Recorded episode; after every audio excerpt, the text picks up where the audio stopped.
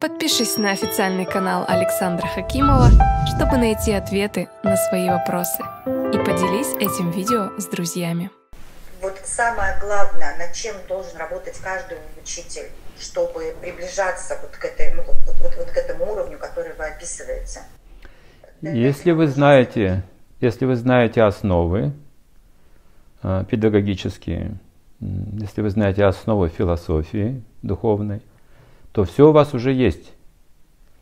И имеете как бы профессиональные навыки, это какое-то образование, этого достаточно. Теперь нужно развивать свои как бы качества, свой профессионализм, то, что у вас есть, развивать в практике.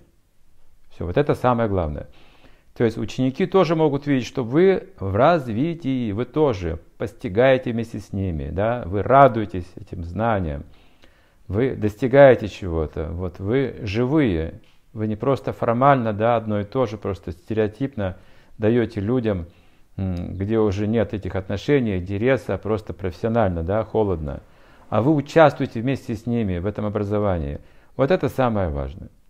Что вы тоже ученики, только на таком высоком уровне, что они тоже хотят такой, так, та, быть такими же, как и вы, такими же радостными, позна, познавать жизнь, мир, учить других. Вот, вот это вы должны передать им тоже. Не только предмет, но и свой дух.